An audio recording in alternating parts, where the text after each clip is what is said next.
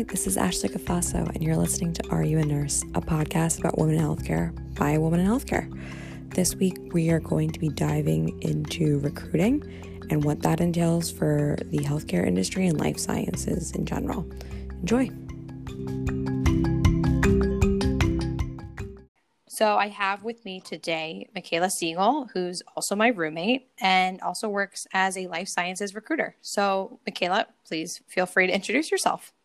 Hi, everyone. So, I have the pleasure of living with the lovely and soon to be famous Ashley Cafasso. And as she mentioned, I am a recruiter uh, within the life sciences industry. I know that you hear the word recruiter and you probably think, you know, probably not in the best light. Uh, always calling me, emailing me at my desk. What are they bothering me about? Uh, finding a new job. But, you know, I think in today's setting, uh, if you have a recruiter reaching out to you, it's probably a blessing in disguise. I, I think, in a way, we're lucky to be within the healthcare industry, which, of course, is much needed right now. Um, yeah. I actually focus specifically within biotech and pharma. So, very fortunately, I will say that because of the involvement that the industry has in terms of supporting efforts in finding treatments for COVID and working on the vaccines, um, that that definitely provides a sense of calm, not to say calmness, that's the wrong word because we're I in feel, a world of chaos right now. Yeah, I feel more like stability. Yeah. Stability is the right word there, there that we're go. looking for. So I think what would be helpful for other people to kind of see, I feel like your like your sector of healthcare is very much like needed, but people don't realize that they need you until like the boat has already taken on water. So can you like walk us through like how did you even get into recruiting? Because I feel like recruiting is one of those things that you fall into and then you fall out of, right? So it's exactly. like yeah. So like how how is your sector different from the rest of recruiting? Yeah, absolutely. I, you know, will say that I did not go to school to become a recruiter. I, I think that if you probably ask most people in talent acquisition, that they would likely give you the same answer. I actually thought that I was going to go into law and become a lawyer. And really, what draws a parallel there is that I like helping people and I get to yeah. do that through recruitment. Um, so, really, it did fall into my lap. I was in another sales job, actually working for Macy's prior to going into recruitment. Uh, and essentially, I was selected by my prior firm to go into our team that does cover the life sciences. Uh, mm-hmm. So, really had zero background, didn't know a vaccine from a device. That's probably an exaggeration, but um, I started off working in biometrics, uh, okay. which not that many people are probably aware of in terms of how crucial it is. So essentially, all of the people who are doing the clinical design uh, from like a statistics standpoint for mm-hmm. the clinical trials, the programming, so that those statistics can be ran. The people who collect the actual data from the platforms, um, those mm-hmm. are all the people that I were recruiting for. Um, and say essentially sort of the man behind the mask there. Uh, companies can't get these medicines or needed treatments or vaccines to the market unless they have these people on board who are able to, you know, show, okay, this is clinically effective, or no, this is having detrimental side effects on the, the people that are enrolled in the clinical trials. Got um, it. So that was how I came to the biotech and pharma industry and right now I'm still recruiting in the same industries. However, I'm more on the executive search side of things, so recruiting for people who are in like C-suite operator capacities, board of directors, which for me as someone who's earlier on in my career been doing this for about 3 years now, it's been a really great opportunity to learn from people who have had like 20 plus year tenures yeah. Uh, with major organizations and really wide variety of credentials. So I think one of my follow up points to that is that when you do these executive searches, right? Because, like, granted, this podcast is supposed to be about teaching people about different roles, and like, we'll go more into like what you look for in candidates, which could be helpful for people listening. But I, I'm just curious to see like what percent of women candidates do you see for these types of roles? It's actually, probably not many. It's interesting or, that you bring that up because my company is actually very involved uh, in terms of board diversification. Um, it's actually, I think, going to become more widespread, legally mandated for okay. public companies at the very least to have at least two female board members uh, oh. sitting on their board. I know in California, I think that's already come into play, but that's really a small piece of the puzzle. Uh, we're actually very involved with this organization called Women in Bio, and essentially their mission is to help keep women engaged at essentially all steps of their careers within the life sciences, you know, making sure that they, for example, are doing their bachelor's in biology, for example, and then they go into know, med school or they go into a PhD program and that they're maintaining right. that retention there and can go and move into the industry and become leaders. Um, and they actually have a separate program in itself called uh, Boardroom Ready. And with that, it gives women in leadership capacities a pretty like rigorous curriculum that uh, gives them mentorship and networking opportunities and training to prepare them to take on board seats. Oh, that's um, awesome. Yeah, and it's a really awesome organization. I, I think what I've actually heard from a couple of the women in leadership that I've had a chance to speak to is, you know, why are we, for example, having to train women to sit on boards, but not necessarily training the men who sit on them already to be good board members. you, you took yeah. the question right out of my mouth. exactly. So there's that sort of double standard there in that sense. But I think really with a lot of the efforts that companies are putting forward in terms of D&I, that know, the you know stereotypical, you know, board member male leadership is going to have to really wake up and smell the coffee because at the end of the day, yeah. diversity, especially within leadership in the company, and not only promotes retention internally, but also when prospective talent is looking at a company and deciding, okay, you know, it's really important for me that diversity and inclusion is something that is valued uh, by the organization, that this is a business that I want to join. I, I definitely agree. I think that sometimes when I look at healthcare in general, right, it's mostly one demographic of one gender and one specific, you know, um, type of person. I think, you know, that should be changing because the more diversity you have, the better you are able to solve problems, right? Like, I feel like that's something that people are finally starting to get. Exactly. So, I do have a couple questions that could be helpful for people who are interested in, you know, looking for new jobs or changing careers. Sure. So walk walk me through like how do you find a candidate for a job and what should people be doing in order to be picked by a recruiter? Sure. I think one of the biggest things and I'd say probably a, a critique that I would give to people is when it comes to LinkedIn profiles. And that's really how I'm getting in touch with mm-hmm. most individuals, unless it's coming through a referral. But really, like the more information that I can get off of your profile, the more likely it is that I will know what opportunities to connect with you on. Um, of course, it's the case that we will talk to you know people that have excellent uh, credentials, for example, but maybe we don't necessarily have a role for them right this second, but um, we do network with them as well to have them in our pipeline. I think now the market is really starting to pick back up again and being detailed in that regard, you know, in terms of like having your skills up to date, you know, some of like the core functions that you've served in your past roles.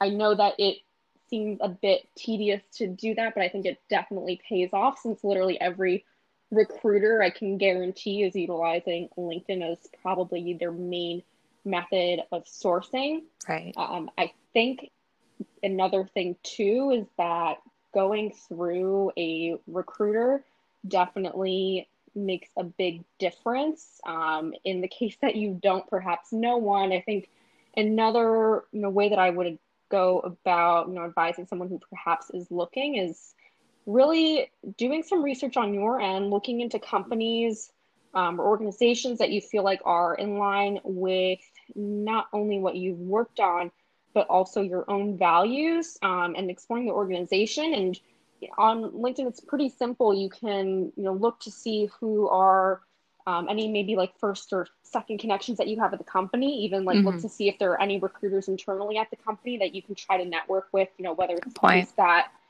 they have roles open that are directly pertinent to your skill set, or even if they don't, you know it's never a bad thing to get your name out there and it really shows that you're being proactive and not just you know waiting for the market to bounce back to yeah. get a job I, I definitely feel like what i realize is that the only person who can manage your career is you and i think people tend to forget that sometimes um, especially nowadays, right? Where it's like, oh, I graduate from college, I do this, I do that, the next thing's coming, and it's kind of like once you start your career, you really have to build it yourself. Exactly. You know, like like people are going to pluck you out of the sky and just say, okay, now you're going to work for us. Um, so I was thinking, how important is education? Like, does it matter if you went to Johns Hopkins or if you went to like you know, CUNY College? Like, how much does that play into executive searches and even, you know, recruiting in general? You know what? It really depends on what you're recruiting for. You know, for example, if I'm recruiting for a chief medical officer role and the client tells me that they specifically want someone who did their MD and residency in the US, then no, be unfortunately because that's for example, a must have for them have to you know rule out anyone who doesn't yeah. meet that from an educational standpoint. I think it just like really depends on the sector that you're in. I know for a lot of the operational people that we deal with, like for example, on the business development and the marketing stand um, side of the business, like that mm-hmm. is more so based off of I'd say your actual like work experience that you've done versus some of these very scientific uh, roles that really rely heavily on pedigree or where that perhaps is maybe of more value. I, I, think in my prior role, which like wasn't on the executive search side, mm-hmm. um, biostatisticians, for example, are even more highly regarded if they have a PhD in biostatistics or statistics or mathematics. So I think it just really depends on how technical the role is. Um, if it's one that is more you know grounded on skills that you've developed over mm. the years versus like how do I you know, design XYZ trial for uh, a clinical compounder? Like, how do I do this from like a chemical perspective? Mm-hmm. Then I, I, just think it really drastically changes the search, right? Yeah. So I think something else that would be important is let's, I know that a lot of people have been let go and hospitals right now and healthcare in general is one of those industries where we always kind of say like, okay, we're recession proof, but nothing is really guaranteed, right? Nothing is recession proof. So, what would you say advice wise for someone who maybe, let's say, got furloughed or got let go? You know, is maybe on unemployment, like maybe they're collecting the extra 600, which is now an extra $200 and like looking for their next role. If they have the outlet to like go to virtual meetings online and try to meet new people, but what would you say is like the first and foremost stuff they should be doing just to, to get back out there? That's a good question. I would say, like, first and foremost, not being afraid to ask for help. You know, just seeing yeah. who you have in your own network.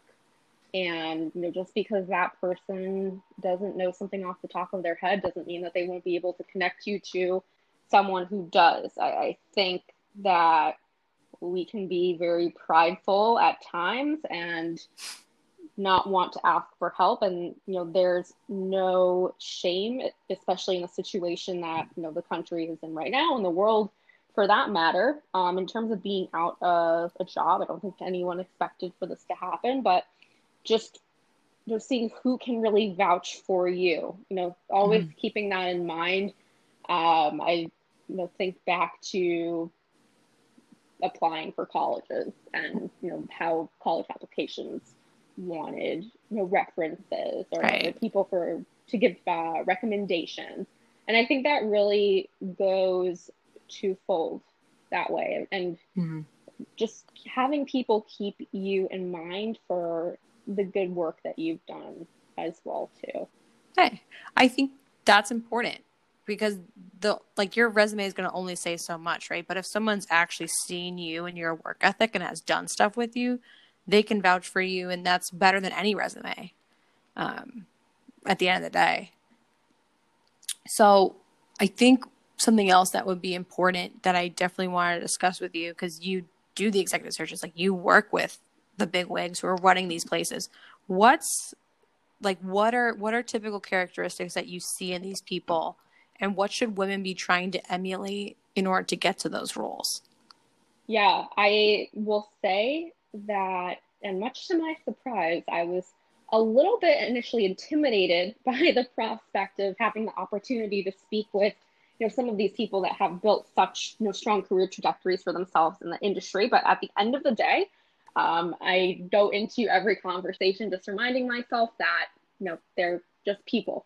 Uh, at right. the end of the day you're just having a conversation with another human being uh, the same way that you would talk to a friend. Granted everyone has different personalities but surprising these people have been i'd say very receptive uh, to talking to me. And you know at the end of the day I'm 25, and the fact that they're taking you know 30 minutes out of their day to connect with me is, uh, I'd say, valuable on on my end there.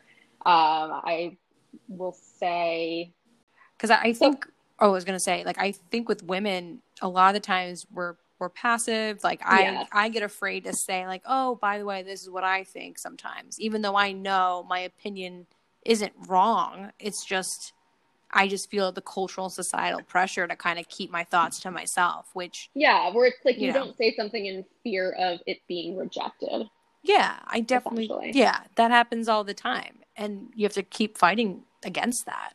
But I guess more to the point of the question is like what what type of skills do you see these women having that you don't you don't normally think of? Like I would think she has to be assertive, like not aggressive because I think like there's a couple different ways. Like you don't want to be passive, you don't want to be aggressive, you just want to be assertive. You want to state your point, make it, be you know susceptible to feedback. So I'm looking for more like characteristics like that. Sure. Yeah, and I think that there's a lot of sort of question around that where you know women and men are put into these specific gender roles and you know it, like you had mentioned you don't want to be aggressive uh, you want able to be assertive because at the you know end of the day unfortunately i think it can sometimes be the case where you know if a woman is coming off as aggressive then men will feel threatened by that um, even if that's not the intention at all um, mm-hmm. i think with a lot of the women that i speak to they're very straightforward and to the point but from an overall communication style i would say that you know they're almost very uh, amiable. Um, and really, what I've heard from a lot of women in leadership is that you know they don't have a tough time getting along with a lot of people because at the end of the day, I think like their value and skill set that they bring to the table in the scenarios that they're in at the very least is that their skill set overshadows you know being a woman or right. And another thing too is you know the fact that we are you know so involved in the, the board diversification there you know it's great that these boards want to bring on women but at the end of the day you know we should be really looking at a profile blindly and the skill set blindly and you know just hiring the person for what they've accomplished and like what they can potentially do for the business versus you know are they male are they female whatever they may identify as I definitely think that's something that moving forward, you know, I hope organizations are going to be thinking more about just who brings what to the table and removing kind of the the distinction of oh this is a female oh this is a male applicant. Oh we need to make sure that we have the right ratio of male to female. I think moving forward that would be you know one of those barbie dream house things that happen. Um, but hopefully in the future.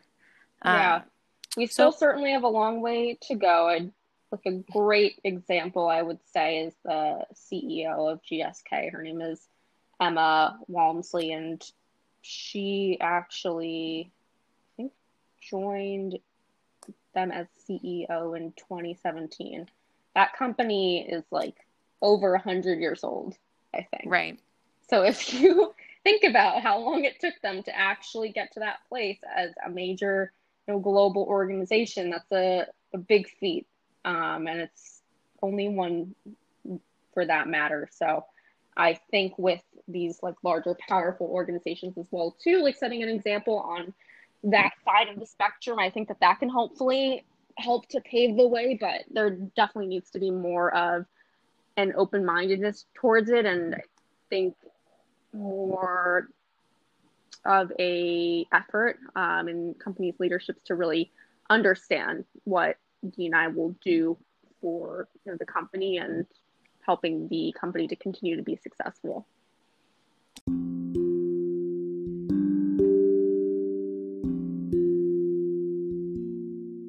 Thank you so much for listening to Are You a Nurse, a podcast about women in healthcare. I really appreciate Michaela coming on the show and giving us some insight. And next week, we're going to be exploring a different sector of healthcare with a different female leader. Stay tuned.